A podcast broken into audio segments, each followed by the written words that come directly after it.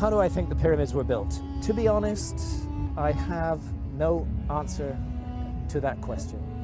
And anybody who tells you that he or she knows how the pyramids were built are not telling the truth because we don't know.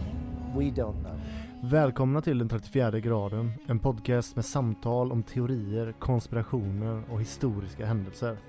Idag är det premiäravsnitt och vad passar då bättre än att prata om den kanske äldsta hemlighet som vi har? Pyramiderna i Egypten. Okay, let's first of all deal with the Egyptological orthodoxy. They tell us that the three great pyramids of Egypt are the tombs of three megalomaniac pharaohs, Khufu, Khafre, and Menkaure, three pharaohs of the fourth dynasty who ruled at around the period of 2500 BC.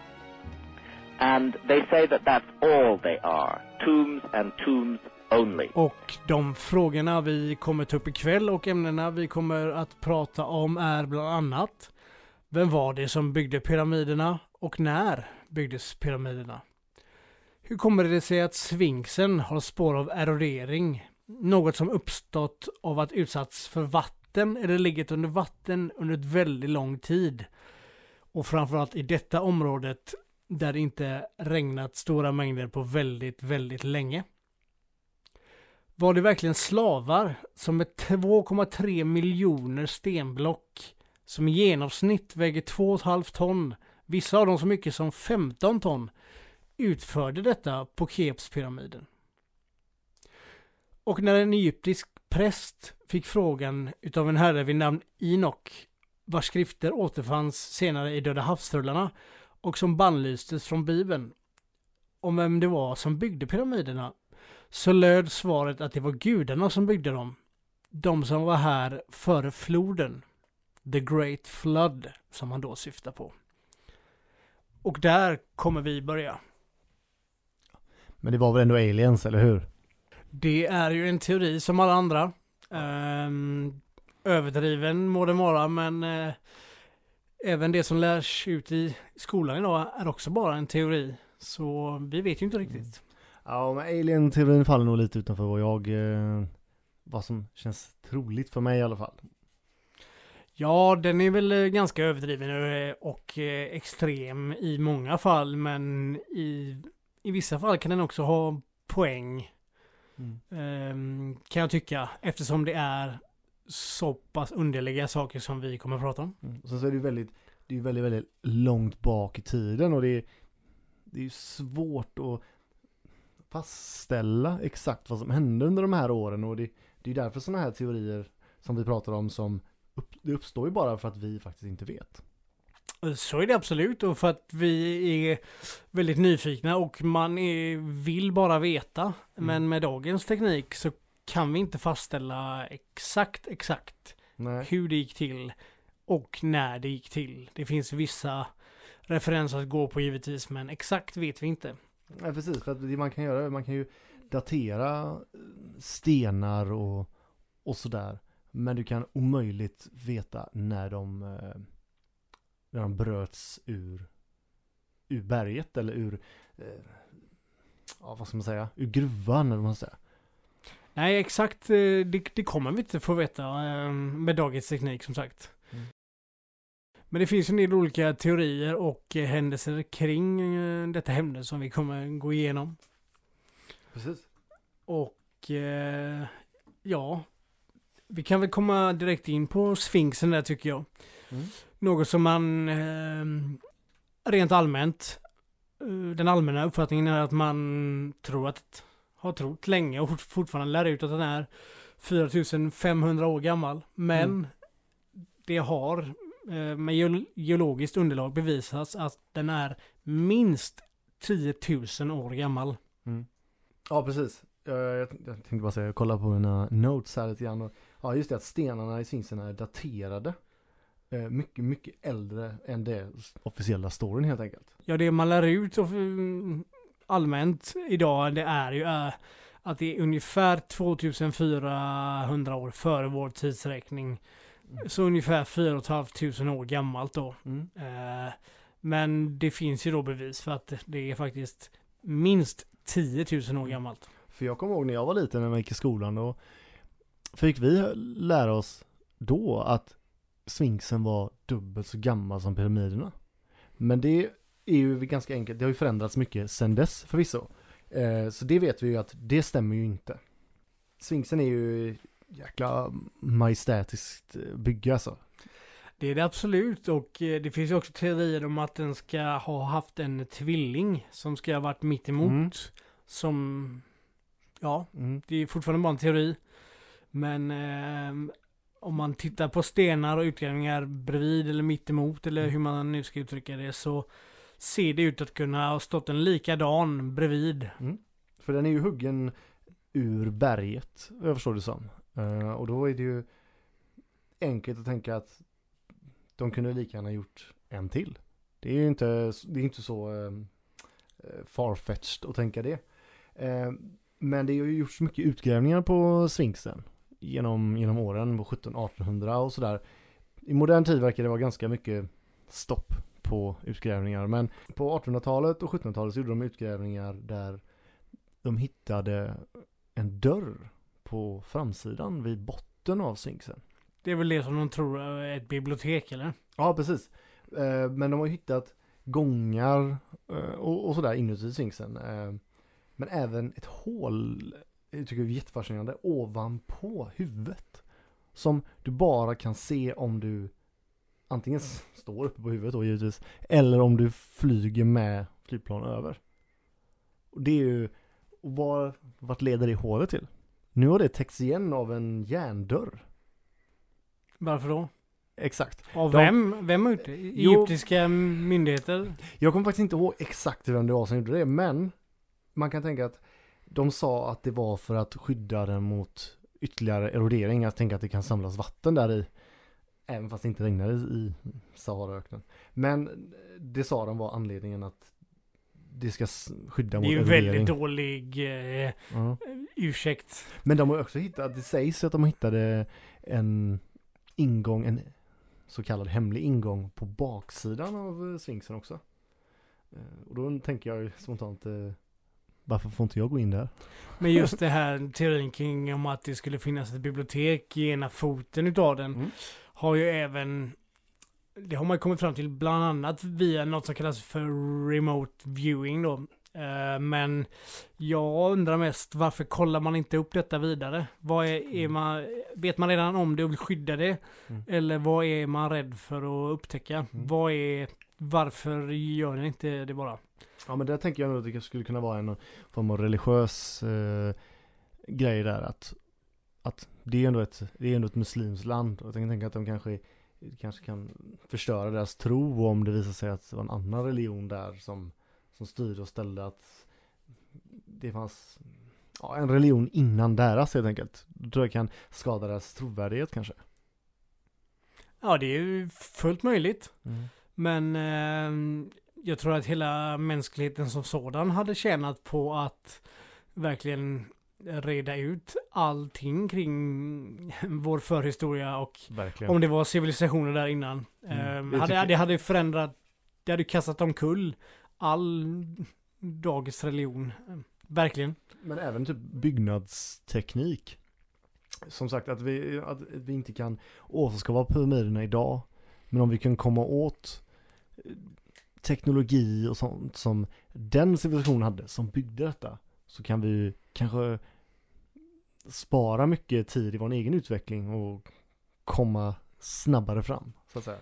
Eh, så är det givetvis, men att eh, man, man förbjuder ju en del av eh, människans historia mer eller mindre genom Mm. att inte forska vidare och verkligen ta reda på detta tycker jag. Ja, De menar väl på oss bara att bara för att det ligger i deras land så har de äganderätt i princip. Ja, eh, Fast det landet som är Egypten idag är ju långt ifrån det landet som var då. självklart. Men gissningsvis så måste de väl eh, själva redan ha tagit reda på detta. De kan ju inte bara stängt det och hoppas på bästa. Nej, det, det, det tror Det, jag också. det måste Ja. de ha gjort alltså. Sen så att de förbjuder utomstående och inte ger tillstånd till dem, ja, det kanske de gör. Mm. Men eh, de måste ha tagit reda på detta själva. Men sen var jag förstått som, som lyssnade på Graham Hancock när han pratade om att det finns en väldigt så här elitism och en eh, nästan mobbing inom forskning. Om du kommer med en ny teori och ny tanke så blir du liksom, ja, inte mobbad men du blir hatad och ja, det snackas skit åt höger och vänster. Så att folk är lite eh, nojiga över att komma fram med nya teorier. Men det är likadant här med, med just expeditioner kring pyramiderna.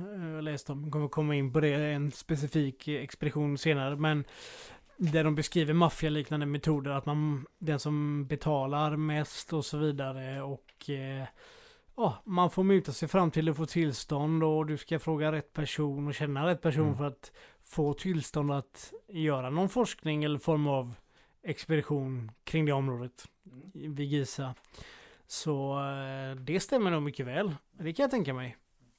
För att förr, man tänker, förr var det ju prästerna som satt på makten och gav tillstånd. Men eh, nu är det ju snarare så att nu är det forskare som tycker att vi vet exakt hur, det, hur allting gick till. Om du frågasätter oss så, eh, ja, så kan du dra mer eller mindre. Jo, men för hundra år sedan så visste man detta. Exakt. Det är som Men vi nu vet man ju Mm. detta.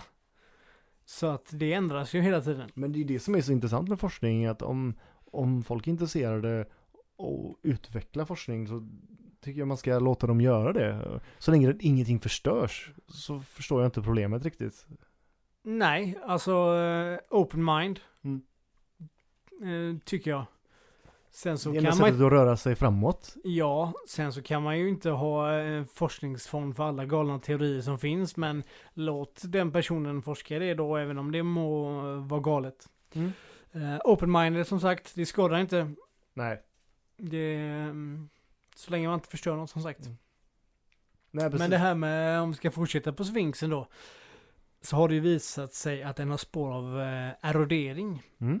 Något som uppstår av eh, stora, stora vattenmängder. Eh, eller att den har legat under vatten under en väldigt lång tid. Mm. Eh, när skulle det då ha varit? Har det...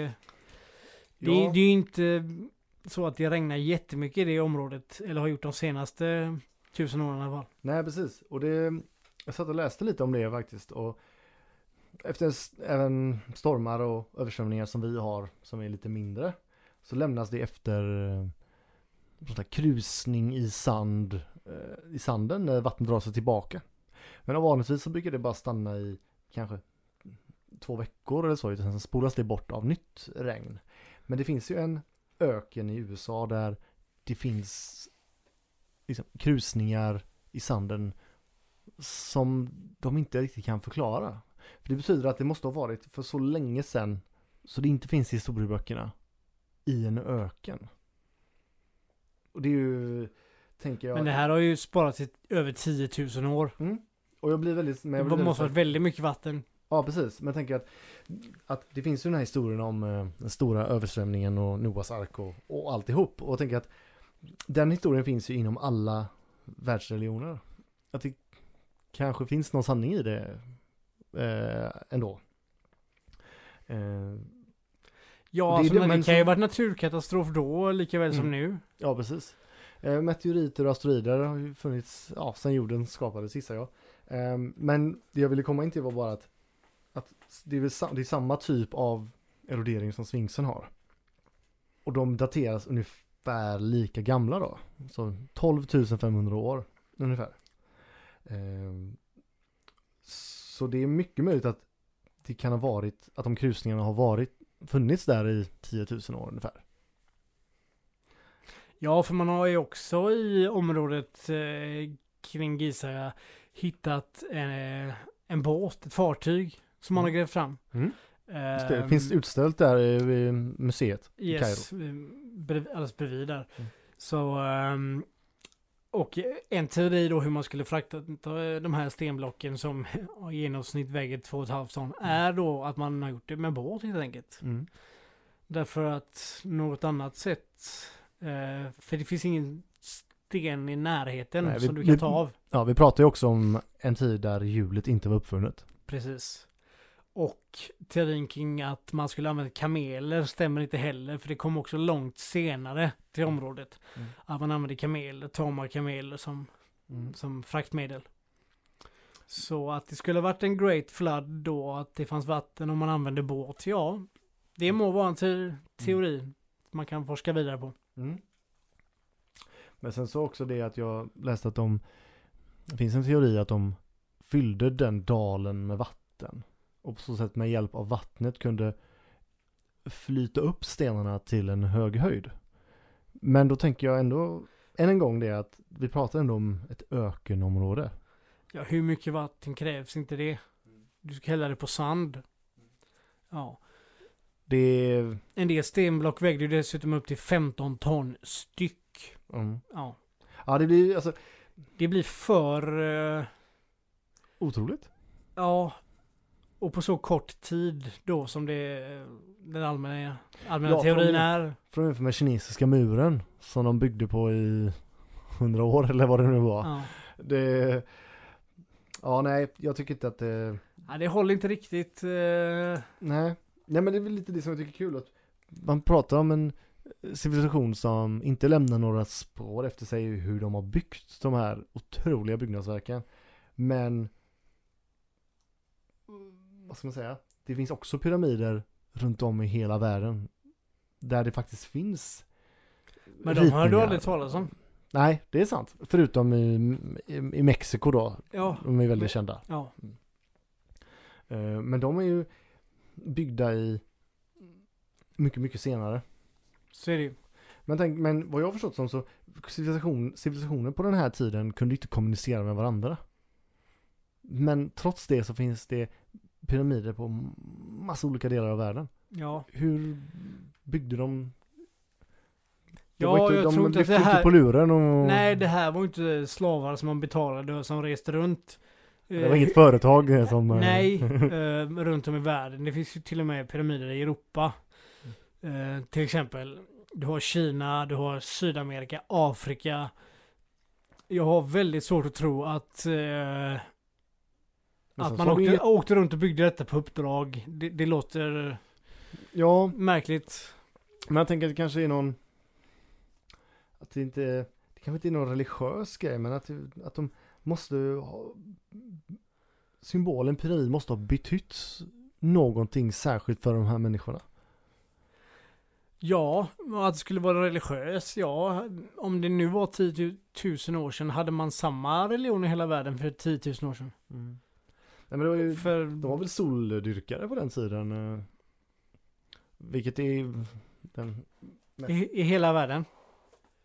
Ja men det var enkelt att, att be till solen för att den Den gav dig allting som du behövde på dagen Ja, den kommer ju varje dag i alla fall. Ja, och Ja. den Det var den som såg till så att eh, allting växte och gav dig mat och, och så vidare. Eh,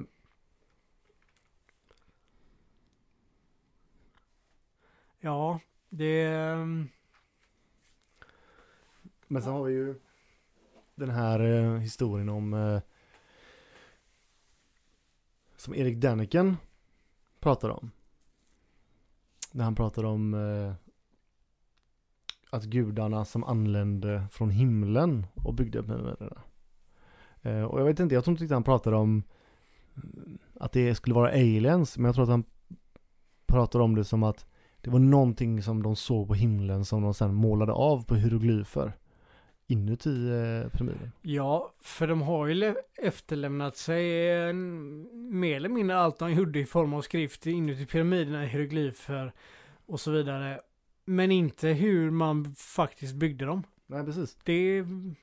Men det finns, väl, alltså det finns också väldigt mycket teckningar, liksom, för det är ju teckningar hieroglyfer, men inget nedskrivet språk på väggarna. Och det finns ju mycket teckningar där som är tecken, ser ut att vara tecken från himlen och Mm.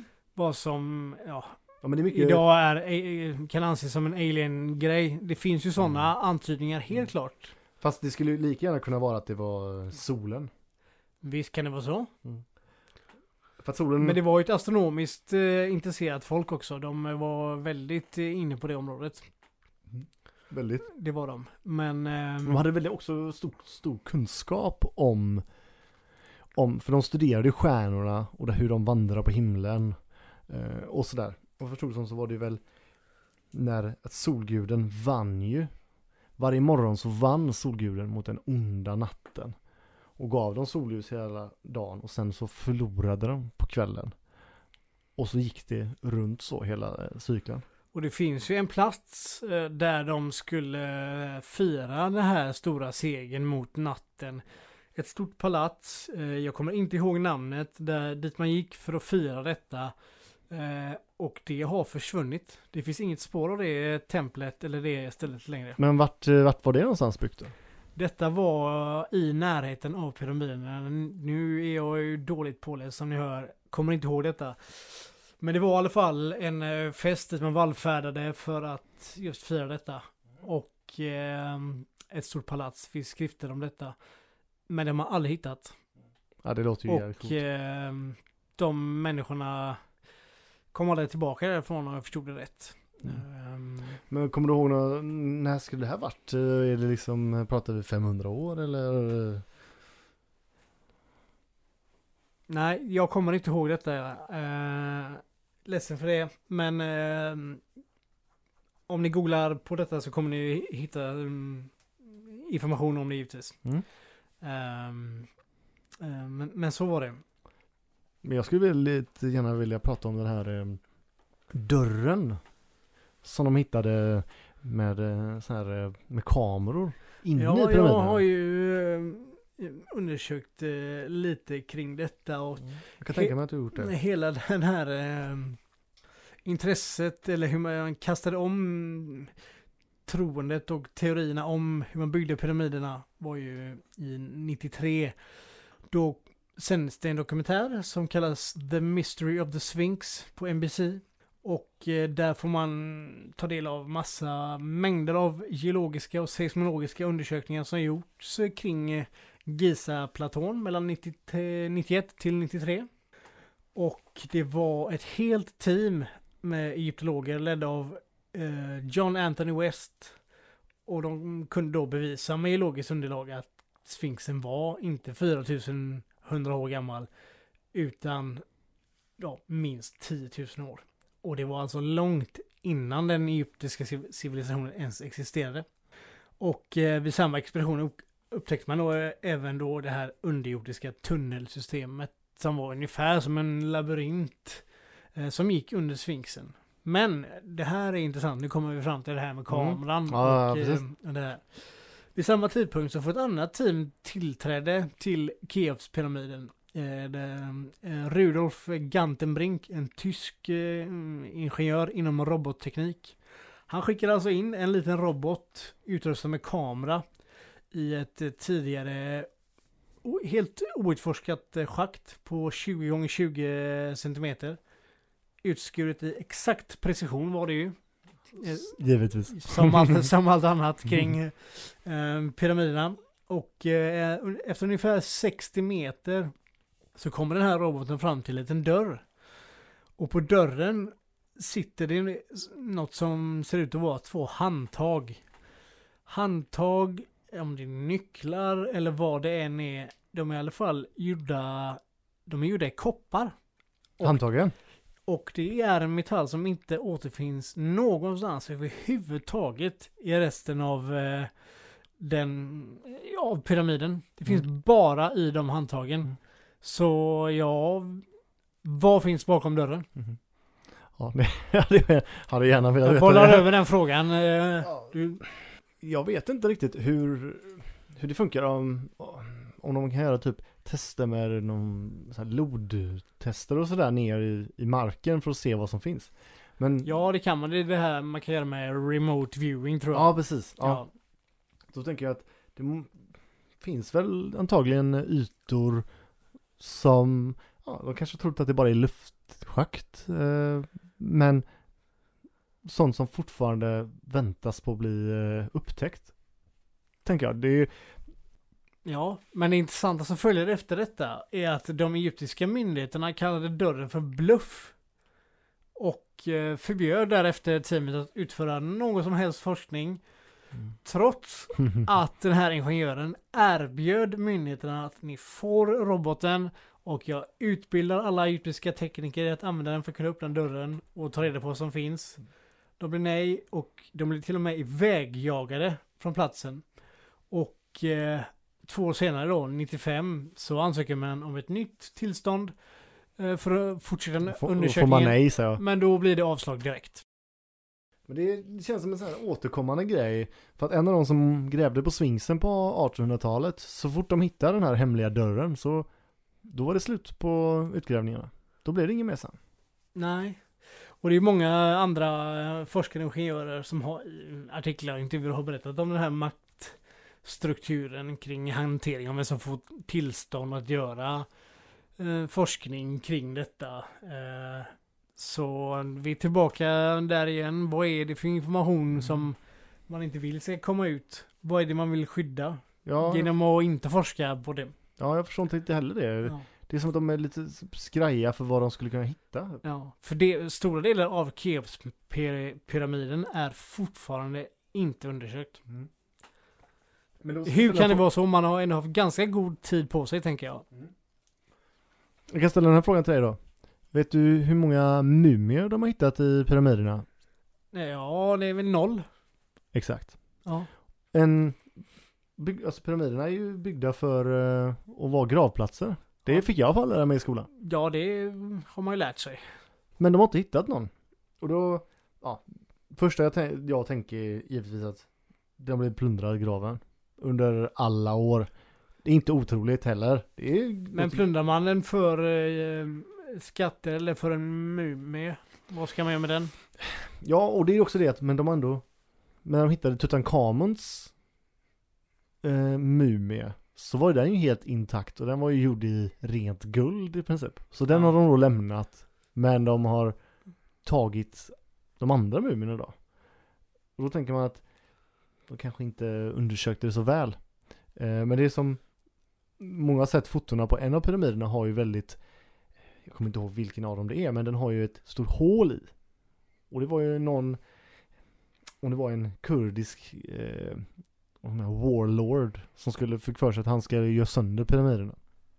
Så de sköt stora, eh, vad ska man säga, skott från den här ballista in i väggen pyramiderna. Och ja, den är ju kvar än idag så ja, får visa att han gav upp då. Tänker jag. Ja, det verkar ju så. Eh, De stod pall för dem, eh, den ammunitionen han hade. ja, det är också helt, ja, det är ju ganska vasst. Ja, det, men det, Men eh, som sagt de här eh, tunnelsystemen då som eh, ja, ju längre ner man kommer dem kan det vara så att det he- helt enkelt är så att ju längre ner och ju mer info man hittar där daterar det gamla Egypten till att vara Mm. mycket, eller daterar mänskligheten till att vara mycket äldre än vi, Mm. än vad vi vet och känt till innan. Och o- Eh, Att det är en obekväm, obekväm sanning som de eh, gräver Ja, fram. att det existerade andra civilisationer innan de gamla, vad vi kallar det gamla Egypten, mm, faktiskt bodde där. Mm. Att det bodde en annan civilisation där innan som dog ut och sen kom egyptierna. Mm. Och då stod redan pyramiderna där. Mm. Och då kan man ju förstå deras fascination för det också. Att komma till en plats och så ser du de otroliga byggnaderna. Då blir det ju, ja, wow, det är ju ett eh, lite bra uttryck. Ja, jag hade nog blivit impad. ehm, Verkligen. och eftersom den, den allmänna eh, teorin kring detta är att det är just egyptierna så blir de fråntagen den äran också om det skulle visa sig att Ja, det skulle kunna vara så. Ja, Mm. det var, det var inte ni som gjorde det. För att det är ändå så att de gjorde en undersökning där de hade eh, undersökt eh, Tutankhamons DNA. De återskapade Tutankhamons DNA. Då visade det sig att 70% av den manliga befolkningen i England delar DNA med Tutankhamon. Och 50% av europeiska män överlag. Och, och det Då blir- borde man ha rätt att åka dit och forska, tänker jag. Jag är ändå Ja. släkt med han. Ja, det är ju så. På något sätt så är ju då allihop långväga släkt då med Tutankhamon. Men hur eh, tänker man? Då måste de ha utvandrat upp mot Europa då på något sätt. Ja, eller var det då de blev ivägjagade Mm. eh, enligt Bibeln då blev ivägjagade. Eller Ja. att de blev kanske ivägjagade av eh, klimatet. Kanske. För det finns ju ändå, vi hade ju ändå en istid. Ja, men om det var the, the Great Flood kanske de tog båten upp. Mm. Ja. Ja, de kan ju ha seglat upp, det är inte otroligt. Nej. Men det är intressant med för att Platon, om vi nu pratar om eh, The Great Flood. Platon pratar ju om att det var ju, enligt hans tidräkning idag hade det varit 12 500 år sedan som Atlantis sjönk. Och Atlantis är ju ett ganska, Ja, det blir ett annat avsnitt. ja Det- fast vi kan ändå binda ihop det där för det är väldigt mycket som, många saker som kan dateras till 12 500 år som hänger ihop med stora översvämningar och tsunamis på jorden. Och då tänker man att kanske, jag vill ändå få in det någonting med pyramiderna, att det kan ha någonting med eroderingen, att de kanske, pyramiderna är byggda för att motstå en flodvåg. Kanske. Att de hade någon form av kunskap om att det kommer komma en, en flodvåg och byggde pyramiderna som att kunna söka skydd där i. Jo, jo, men skulle alla människor rymmas där inne då i de pyramiderna menar du eller? Ja, eller att de skulle skydda de viktigaste personerna. Eh, Faraoerna och deras närmaste kanske. Mm, tänker jag. Kanske. Men det Och det, de här tunnlarna sammanbinder ju också pyramiderna. Och eh, vad jag förstått så går de ännu längre ut än så. mm. Eh, de här tunnelsystemen då Ja, som det finns, finns ju- under. Då finns det ju en tunnel som binder ihop Sfinxen med en av pyramiderna också. Precis. Men eh, vi vet inte så mycket mer än så. Mm. Mm. Jag, jag har tyvärr inte varit där och grävt själv. Nej, eh, jag är inte beredd att ta det straffet som jag ska förmodligen skulle åka på. Ja, nej, men det är jag, ju... Egyptiskt fängelse är jag inte intresserad av. Nej, men Graham Hancock, Graham Hancock eh, beskriver ju det när han var där. När de betalade av vakter. Och mitt i natten och, och en för att få lite egen eh, insyn på det. Då är det ju mycket pengar, många pengar som eh, byter händer och det är mycket vakter som står beväpnade där 24 timmar om dygnet. Självklart. Eh, jag kan förstå att de kan vara känsliga över att det inte ska förstöras. Men eh, Men det är väl inte så många som vill förstöra pyramiderna egentligen, eller? ja, men IS har ju ändå förstört de- väldigt mycket i den regionen. eh. Det har de gjort, men... Eh, ja, uppenbarligen så krävs ju rätt mycket kraft då för att förstöra den. Men, Ja. Om han med sin ballistik inte kunde göra det. Mm. Men det är ju också så att det är ju de viktigaste objekten som de har hittat i pyramiderna har ju flyttats till säkrare platser. De är ju inte ens i Egypten, de är ju någon annanstans. På Louvren och så vidare för att det är bättre att sprida ut sådana objekt för ifall de förstörs någonstans så Men det här museet i Kairo förstörde ju IS med alla Ja. saker från Egypten. Mm. Det är ju borta. Ja, eller så har de sålt det. Ja, IS har väl sålt Ja. det. Och då tycker jag nog att det är bättre att de har sålt det än att de förstört det. Jo, men eh, den som har köpt det får gärna ringa in och berätta mer. Ja, jättegärna. För Jag vill gärna kolla på dem. Ja, Mm. för det, det finns ju grejer där. Eh, antagligen, som är, eh, man vill veta. Mm. Men samtidigt har, har många människor sett det på museum innan så är det ju redan den faktan framme. Ja. Mm, så är det ju. Men ehm, ja, så, så det man kan undra då, mm, om man ska slå ihop det, hur många civilisationer är det som har kommit och gått innan Egypterna? Ja, Eftersom eh, Sfinxen i alla fall är innan Egyptens civilisation ens Mm. existerade. ja där blir det ju, det blir väldigt svårt då med att vi har det förstörda biblioteket Alexandria som hade, förvarade väldigt mycket antika texter. Brann ju ner. Eh, och då blir det ju svårt att hitta någon trovärdig information. Då är det ju enstaka personer på ett tillfälle åt gången. Eh, men ehm, Men vad tror du? Kommer, kommer vi det ut att det kommer komma en eh, ny civilisation? Det beror väl lite på. Jag menar, om man ser till din, när dinosaurierna dog ut till exempel. Så kom det ett helt annat typ av släkte. Det var då däggdjuren blev, blev stora är ju fel uttryck, men det var då däggdjuren tog över efter att dinosaurierna dött ut. Eh, Så det är naturlig evolution menar du? Ja, det kanske är så att om en meteorit slår ner och slår ut allt liv på land så kan det nytt liv skapas i vatten då kanske. Men om pyramiderna nu byggdes innan Egyptens civilisation faktiskt Mm. fanns Mm. så har man ju inte gått framåt i evolutionen utan det var ju de egentligen smartare de som fanns innan och egyptierna som kom levde på ett mycket enklare sätt med Ja, enklare visst. verktyg och så vidare. Så Ja visst. det var ju mer framstående civilisation som Mm. levde innan. Ja för, och att man vi, gick bakåt i tekniken istället för framåt. ja, för om vi följer den officiella storyn så är ju resten av världen liksom eh, hunter-gatherers vid den tiden pyramiderna byggs. Alltså vi pratar 4500 år sedan då. Då var vi hunter-gatherers. Och att gå från ett steg från ett nomadfolk till att bygga pyramiderna är det lite för stort steg för att ske under så kort tid. Vi pratade om det lite här innan vi eh, spelade in att du går inte från en telefon till en iPhone. Utan det är väldigt många steg emellan som du måste hitta tekniken. Därför tror jag att det kan inte vara egyptierna som har byggt de här. Nej, det låter väldigt... Eh, det gick för fort. Ehm, man gick från liksom... Ja... hacka och... eh, inte vet jag. Ja, de jagade ju med, Ja, med till- spjut och... Ja, alltså detta är ju... Det här är ju byggt med laserprecision. Mm. Man har ju dessutom byggt det efter eh, eh, Orion.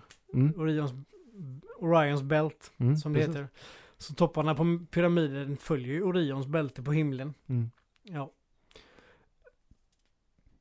Men också det här med att den är helt positionerad nord-syd. Ja, med en felmarginal på, alltså det är som mo- 0,0, alltså jättemånga nollor. Mm. Den är exakt true north. Mm. Och det har vi ju inte, byggnader har, vi har försökt återskapa det i modern Ja. Men det vi lyckas inte så bra som Nej, de gjorde men- då. och vi vet ju om att det finns, hur, hur fick de reda på det? Ja, vi pratar ändå om en civilisation som kanske inte, de hade nog ingen kunskap om att, om vad, om livet i sig. Deras, de kanske inte hade kunskap om att det fanns andra planeter ens. Men de hade ändå en kunskap att ställa pyramiderna mot en stjärna. Ja, eh, och de ha- hade ju matematisk kunskap och, eh, ja, och även inom astronomi då för om man multiplicerar Keopspyramidens höjd med en miljard då får man alltså fram eh, avståndet mellan jorden och solen. Det är ju... Det är ju en fruktansvärd uträkning att, att ta fram, alltså, antar jag. Det är inte matte A på gymnasiet. Nej, man blir ju ändå intresserad hur de, hur de kom fram till det. Ja, hur länge har du räknat på det? Ja, Det är ju många steg innan du kommer dit. ja, ja är- verkligen. Men det är väl, men det är ju, ja. Man kan Nej, nästan om bli du säger- snurrig om man tänker på om det. Du, om du säger bara att vi tar från eh, år 2000 år tillbaka till noll då. Jesu födelse om man säger vad sån. Vad som har hänt mellan dess. Utvecklingen. Om man visste då rent matematiskt eller forskningsmässigt, vetenskapsmässigt. Tar det då 10 000 år tillbaka. Då kunde de det. Ja. Då blir man, eh, blir, blir lite snurrig Ja. nästan ändå. Ja.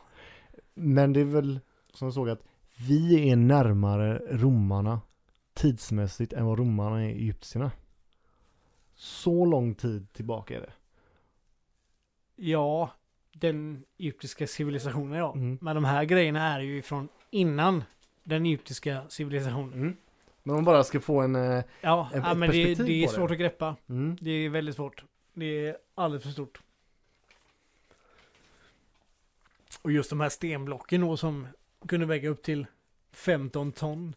Om, om man ska ställa det i relation till någonting så om man skulle lasta det på lastbilar som var och en kan lasta 10 ton Mm. så behöver man alltså 700 000 lastbilar för att bygga Keopspyramiden. Mm. Enbart. Ja det är... Och de har byggt några pyramider till också. bara i Egypten.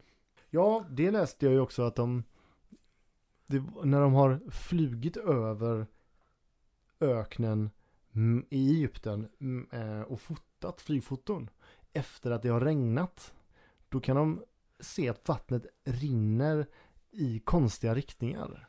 Eh, så de räknar med att det kanske finns pyramider begravda i sanden fortfarande. Eh, som vi, Jo, man har väl hittat en nu som man faktiskt vet där man ska börja gräva ut. alltså det är så? Ja, en, det är jag helt säker på. Ja, det är väl ändå på tiden. Ja, det finns, man, man har hittat en pyramid som man inte visste om innan. Så att eh, den utvecklingen blir ju helt klart intressant att följa. Ja, det, men det känns som att det är lite grann på tiden att de börjar ta tag i och gräva ut eh, runt pyramiderna och all, alla andra historiska byggnader med för den, för, för den eh, delen. Ja, men man har ju fortfarande inte ens undersökt hela Keopspyramiden. Nej.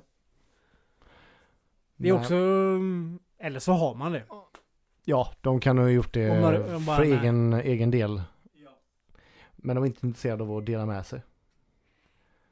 Men det som eh, vi pratade om innan det här med Inok som eh, frågade prästerna som sa att pyramiderna byggdes av eh, gudarna som var här innan oss. Before the great flood.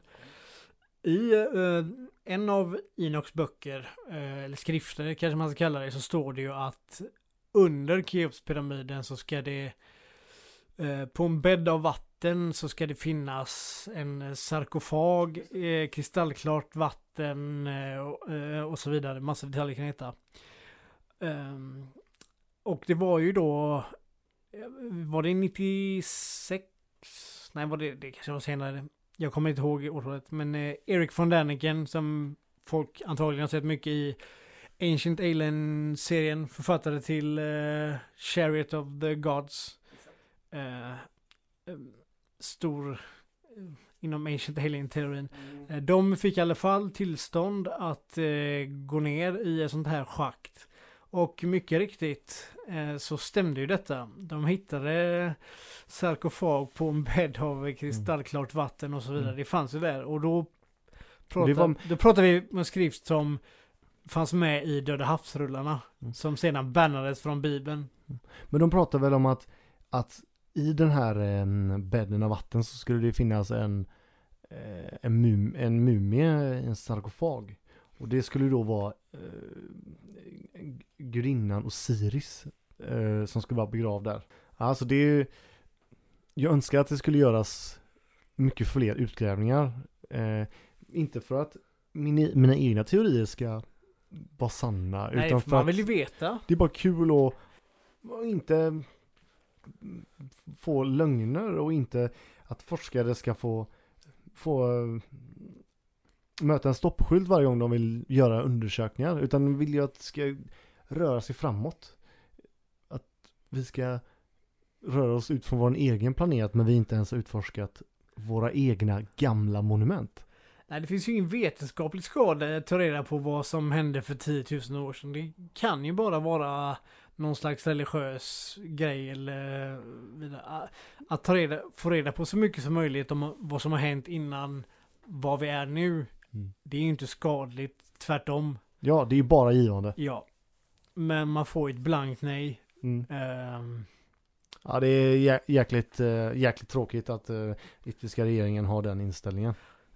Ja, det är det. Och ehm, de har, har ju även, även i just med den här som de gick igenom eh, King, Kings and Queens Chamber Mm. där eh, det är byggt i material som vid den tidpunkten inte ens existerade. Nej. I, I det området. Nej. Sten. Mm. Den typen av sten finns inte där. Nej, precis, för det är ju, det är ju granitsten. Och eh, i, alltså, pyramiderna är ju byggda i, för det mesta i kalksten. Eh, men att det var täckt vid tidigare tillfälle med lager av granit. Och vid den tidpunkten så var ju granit det hårdaste materialet som fanns. Eh, tror att de har en skala 0 till 10 och då är diamant 10, givetvis det är hårdast. Men annars är granit 8 på den skalan.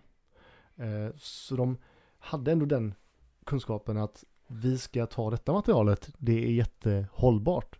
Men då är ju också frågan, hur hugger du ut ett material som är 8 av 10 med en liten hacka i handen? Precis, med den tidens eh, verktyg och så vidare. Ja, de hade ju någon form av eh, I exakt precision. på Det varje exakt, sten. Ja, det är alltså laserprecision vi pratar om. På centimetern. Men det är också intressant för att man ser ju samma mönster av eh, hur de hugger sten även i Machu Picchu i eh, Peru tror jag. Eh, ser också den här laserprecisionen på stenblock som väger flera ton? Ja, du får inte se in ett papper emellan. Nej. Ett A4 Mm. får du inte in emellan. Mm. Så exakt på ligger det varandra. Ja, och hur, jag, hur utvecklar de den teknologin, den kunskapen att veta att de här, det här materialet ska vi använda, de här Ja, för men det måste vara trial. trial and error. Ja. Ja, precis. Så jag Mm. menar. När, det, när de väl kom dit. Innan det måste det ju ha gått ett par tusen år. Mm. I alla fall. För att komma dit. Ja, Tänker jag. ja det, det är ingenting du, du uppfinner inte detta på en eftermiddag. Nej. Så att det har ju krävts lång, lång tid eh, innan detta för att komma fram till det. Det är Mm. helt otroligt eh, fascinerande. Ja, men där har vi ju någon form av, någon form av typ skugg, skuggperiod i princip. Där vi inte vet vad som försiggick i människans historia. Ja. Och Jag tror ju att mycket av det här, den här informationen faktiskt finns, eller fanns då i Döda havsrullarna. Mm. Ehm, Och i, i Alexandria biblioteket. ja, självklart. Uh, The Book of Enoch då kan vi ti- tipsa Mm. alla som lyssnar att uh, googla runt lite grann kring- kring detta. För det, det var en av skrifterna som hittades i um, Döda havsrullarna. Och förutom Book of Enoch så är det ju, dröjer det väldigt lång tid innan man kan verifiera en källa eh, med, mot romerska mot egyptiska då. Eh, men jag har också tänkt mycket på språk, språket. För att ett språk utvecklas ju ofta av de människorna som pratar det. Eh, men på väggarna med hieroglyfer Eh, hur eh, målade de dem? Inne i en becksvart pyramid. Ja, de måste ju haft ljus. Ja, men du kanske kan förklara för mig vart ljuset kom från då? Nej, det kan jag inte riktigt. Nej. Nej, inte jag heller faktiskt. Nej. För att det är ju becksvart. Nu är det ju ljust för att de har lysrör. Men Ja, för de har ju inte gjort det innan och sen lagt stenen och fått ihop det. Det vore också... väldigt, väldigt duktigt ifall de Ja, gjorde det Men det är, ingenting som, det är ingenting som tyder på det, vad jag har hittat. Men Nej. de måste då ha haft, eh, alltså långt in i pyramiden måste de alltså ha med sig eld in då. Men det går ju inte i ett sånt litet, litet utrymme. Nej, det finns ju inget syre. Nej. Så Eh. det, och det behövs ju för att det ska... Ja, annars slocknar ju elden eld, väldigt ja. fort. Liksom. Ehm, men då blir det ju en fråga om ja, vad som är ancient technology då. Med Ja, med batteri. Bagdad-batteriet ja. Ja. Men det är ju, Det är en teori. ja det är det. Fast Bag- Bagdad-batteriet verkar ju som att de har ju försökt testa att återskapa det och de får ju mm, ingen vidare effekt av det batteriet. Nej, men de kan ju då inte skapa pyramiden heller. Sant. Och den, är- de finns ju. Men jag... nog Men det tänka- finns ju en... Något som kan vara en input på detta är ju att eh, det finns någon eh, teori som läst om är att eh, själva pyramiden skulle vara något form av eh, kraftverk eh, och så vidare. Eh, när toppstenen och sånt låg på. Att man, eh, Just och att man sen ansedde det vara för farligt Mm. med toppstenen på för att det skulle bli för, Mm. inte vet jag, för kraftigt, för farligt eller så. Sen tog bort den och att man då fick ljus till att göra hieroglyferna. Mm. Ja, för att jag vet att Tesla hade ju när han byggde sina mm, såna här mm, eltorn i USA då hade han ju använde han pyramiderna som en mall eh, för att de skulle kunna fånga elektricitet från atmosfären. Eh, för han visste att det fanns oändligt med elektricitet i, i eh, atmosfären. Och det ville han ta, kunna använda. Eh, då, vet, då vet jag att jag såg en dokumentär där de pratade om det att han var väldigt fascinerad av konstruktionen pyramiden. Och kände att det fanns någonting särskilt med just konstruktionen i den trekanten. Det är ju likadant som den här ha äh, hackaren Gary McKinnon. Mm. Som hackade sig in hos NASA bland annat. Mm. Han var på jakt efter, han vill bevisa att det finns free energy. Mm. Det finns eh, bara att, ja.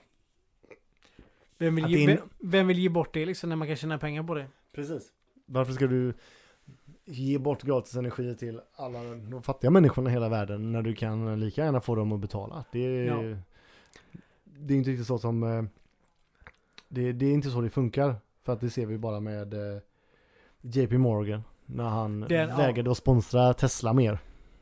Gary McKinnon, han- den domen föreföll som sådan att han eh, förklarades för sjuk för att dömas för det och eh, han eh, håller även tyst, säger att jag hittade ingenting.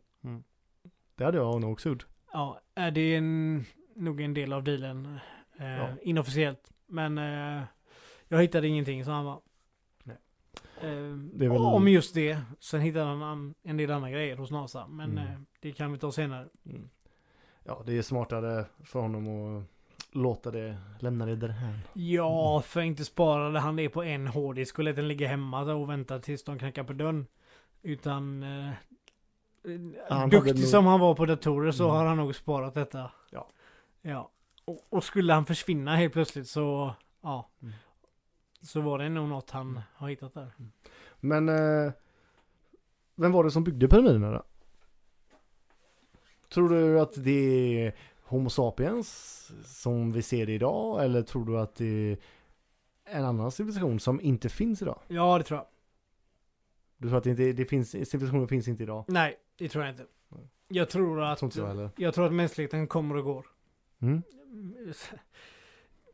Jag har ju inga bevis för det, men, men det känns som att ja, det är möjligt. Ja, jag tycker också att det... Det är likadant som man kommer in på det här global warming grejen, att det finns värme eh, och köldperioder. Mm. Och det man sätter med bilderna på internet, att jorden andas liksom. Att det blir Mm. varmare och kallare, varmare och Mm. kallare. Att det går i perioder upp och ner. Mm. Att eh, det är det snarare än att det är utsläpp. Inte för att Mm. jag säger att utsläpp är bra, men att, Vi har Att haft allt- istid tidigare att, och allt, så går- vidare. ja, Mm. att allt går i cykler. Ja. Och det finns ju filmer till och med från eh, 1920-ish. Mm. Någonting sånt. Där man är uppe och ser isarna smälta redan då. Mm. Eh, Så det är ingen ny grej som kommit nu hundra år senare utan det var så redan då. Eh, Så jag, jag är mer inne på att det går i cykler. Ja, ja, jag kan inte förklara varför. men- det, det är min feeling. Ja, men det gör jag också. Ehm, för det som jag läste om typ isprov som de har gjort en, eh, jag tror att det är från eh, Nordamerika, de har gjort eh, isprover. Och då kan de ju se att det skiljer temperatur jäkligt mycket under en viss period. Och, men de, te, deras teori är då att, att en meteorit som är väldigt, väldigt otroligt varm skulle kraschlanda i vatten och det skapar så mycket varm ånga så att det skapar växthuseffekt av det. Uh, och det är ju, de tar ju inte det från tomma luften nu utan det är, vi pratar ju ändå om uh, forskning de har gjort. Uh, men eh, det får kolla in, eh, ni får kolla in Graham Hancock när han är och besöker Joe Rogans podcast. Så kan En podcast som vi i allmänhet rekommenderar folk att lyssna på. Verkligen. Eh, Joe Rogan kanske inte har så mycket att tillföra själv ofta men han har det är väldigt, väl- väldigt bra gäster. Ja, det är gästerna som, som gör det. Helt Mm. klart. Men Mm. det, det spelar ingen roll. Nej. Utan det är ju... Det, det rekommenderar vi absolut. Kolla in. Mm. Så att eh, ja, jag tror att det går i cykler och att vi också kommer eh, dö ut och att det blir någon slags på nytt födelse. Kan man säga det? Eller att ja, Ja, det kan nästa civilisation tar över. Mm. Det, Ja, men det är vad väl... tror du? Alltså Ja. jag har ingen... Jag, Jag kan ju det- inte belägga detta, det är bara vad jag tror. Nej, men det kan inte jag heller. Men Men... det är ingen som kan. Nej, men det är, det är ju just därför det är kul att, att prata om det. Att vi inte vet. Men om du tar då att det krävs ju egentligen en hyfsat stor meteorit för att göra slut på, eh, på liksom allt män, mänskligt liv på jorden. Så du menar att det är det som har hänt varje gång en civilisation har dött ut? Nej, Att det är det som krävs? men vi pratar ju ändå om, det är ändå det som är allmänt man säga, accepterat när det gäller dinosaurierna. Att det var en meteorit ändå. Ja, ja. Alltså kommer den och träffar eh, rätt, om man nu ska säga så, så Ja. får det ju effekt. Då är det ju kört. eh, för alla. Eh, men fortfarande än idag så har vi ju djur som, eh, som sägs vara besläktade med dinosaurierna. Så någonstans har ju det ändå överlevt då. Eh, men sen så är jag ju superfan av den här teorin att det skulle vara en, en eh, att evolutionen har skett olika snabbt på olika delar av världen. Ja, men det tror jag absolut på. Så att den delen i Egypten och runt det området skulle vara mer avancerad än den evolutionen som skedde här i norr. Men nu kan man också undra vilka fördelar skulle de ha haft till att utvecklas snabbare i, i den delen av världen då? Ja. Ja, det är ju omöjligt att veta, men, ja, men just att, att de bodde på en plats och sen så det finns ju också forskare som jag har faktiskt läst om det häromdagen, tror jag Scientific American, en artikel om att Saharaöknen för 6-7 tusen år sedan var ett grönt område där folk levde. Ehm, och då kan tänkas att när de kanske planerade att bygga pyramiderna eller någonting, då var det perfekt område att bygga i. Men att det sen blev en öken och de blev tvungna att flytta. jo, men samma eh, gubbar kunde ju räkna ut avståndet mellan jorden och solen genom att bygga den här byggnaden. Så det har inte bara med det gröna att göra. Nej, det är sant. Fast allt mänskligt liv härstammar ju ändå från eh, nära ekvatorn. Så jag tänker att, att en stor grupp människor jobbar bättre än en liten grupp. Att de som vandrade ut norrut var färre och inte kunde utvecklas lika snabbt in- intelligensmässigt. Nej, visst. Nu har vi kommit långt bort från Ja, eh, vi- grundämnet här, ja, men men, men så blir det ju. ja, det blir så. Ehm, men ja, det här med matematiken är ju som sagt väldigt intressant. Uh, man kollade um, hur um, Giza-pyramiderna var uh, byggda så var de ju byggda efter Orions bält. eh, och så kollar man upp det idag och det stämde inte alls.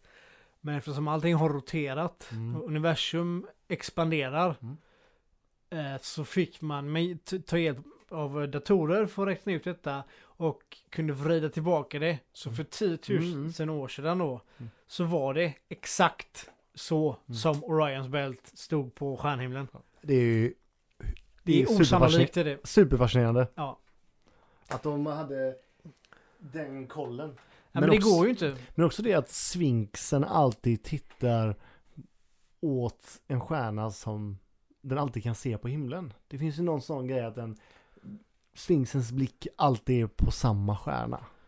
Men det är ju så långt, långt bort eh, till en stjärna att det är ju helt otroligt att kunna göra detta. Mm.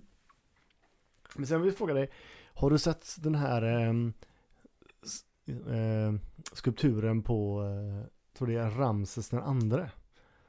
Det är ett väldigt detaljerad ehm, byst.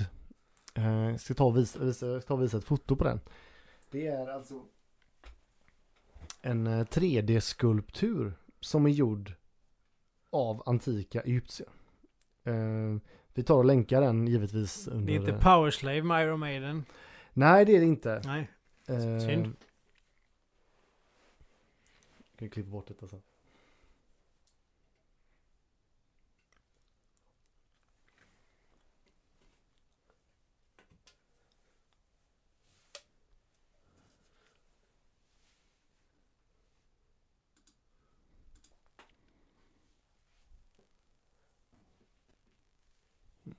Den här statyn då som ni kan titta på, vi kommer lägga in en länk under, eh, under avsnittet. Så kommer ni kunna se en staty på en person som är perfekt symmetrisk i ansiktet. Eh, som är, den är perfekt, kindbenen och eh, näsan och läpparna och så vidare är helt perfekt gjorda. Någonting som de avancerade mätverktygen får göra det har vi upptäckt i modern tid. Och hur de har gjort det, alltså det är en, den ena sidan av ansiktet är en speg, spegelreflektion av den andra. Vilket är med modern teknik inga konstigheter att göra. Men då, hur gick det till att hugga ut det för Jag, jag, hand? jag har ju sett när de varit hos eh, laboratorium där de har eh, använt laser och verktyg för att skära i samma stentyp som pyramiderna är byggda i. Mm. För att se, eh, ja för att jämföra helt enkelt. Och med dagens teknik så efterlämnar det spår som inte återfinns någonstans på pyramidernas eh, stenar. Alltså liksom R eller ja, man ser att de har jobbat med det liksom. Mm. Och det ser du inte någonstans i Egypten. Nej men det, men det är just det, det här att det, det känns som att det är teknik som har gått förlorad. Och det och, och jag blir lite, man blir nästan lite ledsen när man tänker på att att det heller inte görs några ansträngningar på att försöka få tillbaka den och försöka eh, lära av det. Ja, vi skulle ju bara tjäna på det. Ja, Det var inget att förlora i alla fall. verkligen inte. Och det är Så att, eh, ja, det... Men det är som sagt korruption, det finns pengar eh, och sånt som betyder mer Mm. än eh, att finns eh, det finns gubbar som hellre vill ha en ny fet sportbil än att veta vad som, om Mm. det finns ett bibliotek i Sphinxens fot eller vad som finns i gångarna under Mm. Egypten. Jag menar det kan, det finns, det finns väldigt många år under mänskliga historien där vi inte vet exakt vad som ägde rum. Och då tänker man att om vi kan hitta information vad som skedde i Egypten under den perioden så kan du ju sen liksom crosschecka det med andra Ja, det- historiska berättelser och få fram kanske en så vi vet exakt vad som hände under våran tid, tidiga år som människor. Ja, en ganska bra helhet i alla fall kring det tänker jag. Mm. Och det kan leda oss både bakåt och framåt i tiden några år så att man får veta ännu mer. Mm. Ehm, så eh, mer av det, helt klart. Ja. Och vi har ju också väldigt många dokumentärer och tips eh, kring detta som vi kommer Mm. länka sen så att Ja, ni är, själva får kolla. ja, det Eh, är omöjligt att lägga allting på minnet. Eh, man sparar ju det som det finns så mycket siffror och så mycket uträkningar och de här astronomiska grejerna är ju helt omöjliga att förklara och, och komma ihåg. För som en, det lek, som en lekman är det omöjligt. Ja. Det som fastnar är ju bara det som jag själv tycker är det fascinerande. Ja, men så, så är det ju såklart. Mm. Eh, Men det hela, stort sett, det finns många, många detaljer som är helt otroliga. Mm. Som man undrar, som varje människa kommer bli helt, jag antar, bli helt fascinerad av. Mm. För det är just det här med astronomi liksom. Vi pratar, ja, det är ju rymdtek, det är NASA-nivå liksom. Att Mm. räkna ut avstånd. eh, Till himlakroppar och eh, vetskap hur stjärnor rör sig på himlen. Ja, Och sam, sen- samtidigt som man bodde i hyddor då liksom, eller vadå? Ja, eh, Precis. Nej men resten av världen vid den här tiden skulle då ha gått runt i eh, ja, täckt oss i eh, skinn från djur liksom. Men samtidigt var de och byggde de mest avancerade bygg, alltså byggteknisk-verken någonsin. Jag är kritisk. Ja, det är det. Eh, både byggverken som sådana, eh, rent arkitektiskt med eh, precision, eh, hur de är utformade, allting, de små hålrummen till ah, just det här med astronomin, eh, avståndet till solen, stjärnhimlar, allting det. Tänk dig bara planera, alltså planera den typen av bygge. Ja. Vart är den ritningen? Ja, det är När han räknar ja, en eller Det två är års tur att text. det inte är Göteborgs kommun som räknar på det, för att då hade det tagit 10 000 år till. Ja, det det hade det Ja. gjort. Men tänk ändå att han räk, den här arkitekten då räknar ut, ja vi behöver ungefär 3,2 miljoner stenar. Ungefär då, eller var det exakt? Eller körde de en grund och sen bara Ja, spann och- vidare? Och vad ska de väga för att detta ska hålla? Ja, Ja, för, för vi måste kunna gå under också, för vi ska ha tunnlar också. exakt, så det inte rasar ihop. Ja, olika kamrar ska vi ha också. Mm. Och trappor där inne. Ja, det får ju vara väldigt, det får ju, det får vara precis Ja. hela vägen. För Ja. fallerar du någonstans så är det ju, då får du börja om. Sen ska vi hugga in eh, hieroglyfer också, målningar i väggarna med så de ska inte kunna rubbas eller någonting förstöras. Men vi ska inte förklara hur vi gjorde det. Nej, det ska vi inte göra. Kanske ett stort prank. Där Ja. de bara, de här jävlarna kommer aldrig lista ut hur vi gjorde det. Ja, Nej, jag har inte varit där och sett den själv så jag vet inte att de finns. Nej. Men, eh, nej jag har inte gjort det heller. Det är kanske är en projektion. Ja, nej men. Det här eh, känns som att det finns så mycket detaljer som man kan vandra runt det här ämnet hur länge som helst. ja. Och det finns mycket matematiska formler som Ja, jag inte och det är ens väl, det är kapabel också att förstå. därför mycket kring den här Ancient Alien-teorierna har uppstått. Just för Ja. att det är så fruktansvärt eh, exakt och eh, med sådan precision att det är helt omöjligt. Mm. Och som sagt, idag kan vi fortfarande inte återskapa det. Mm. Så att, eh, ja, jag, jag förstår att de teorierna finns. Och den har vissa poänger också kan jag tycka ibland. Mm. Just för att det är så fruktansvärt fascinerande. Och, Men det, blir, men det skapar också en stor mystik kring att när vi inte vet eh, Ja, det är ju det. Du kan du ju spinna vidare hur långt som helst. Ja. För det, ingen kan ju säga emot dig, för det är ingen som vet.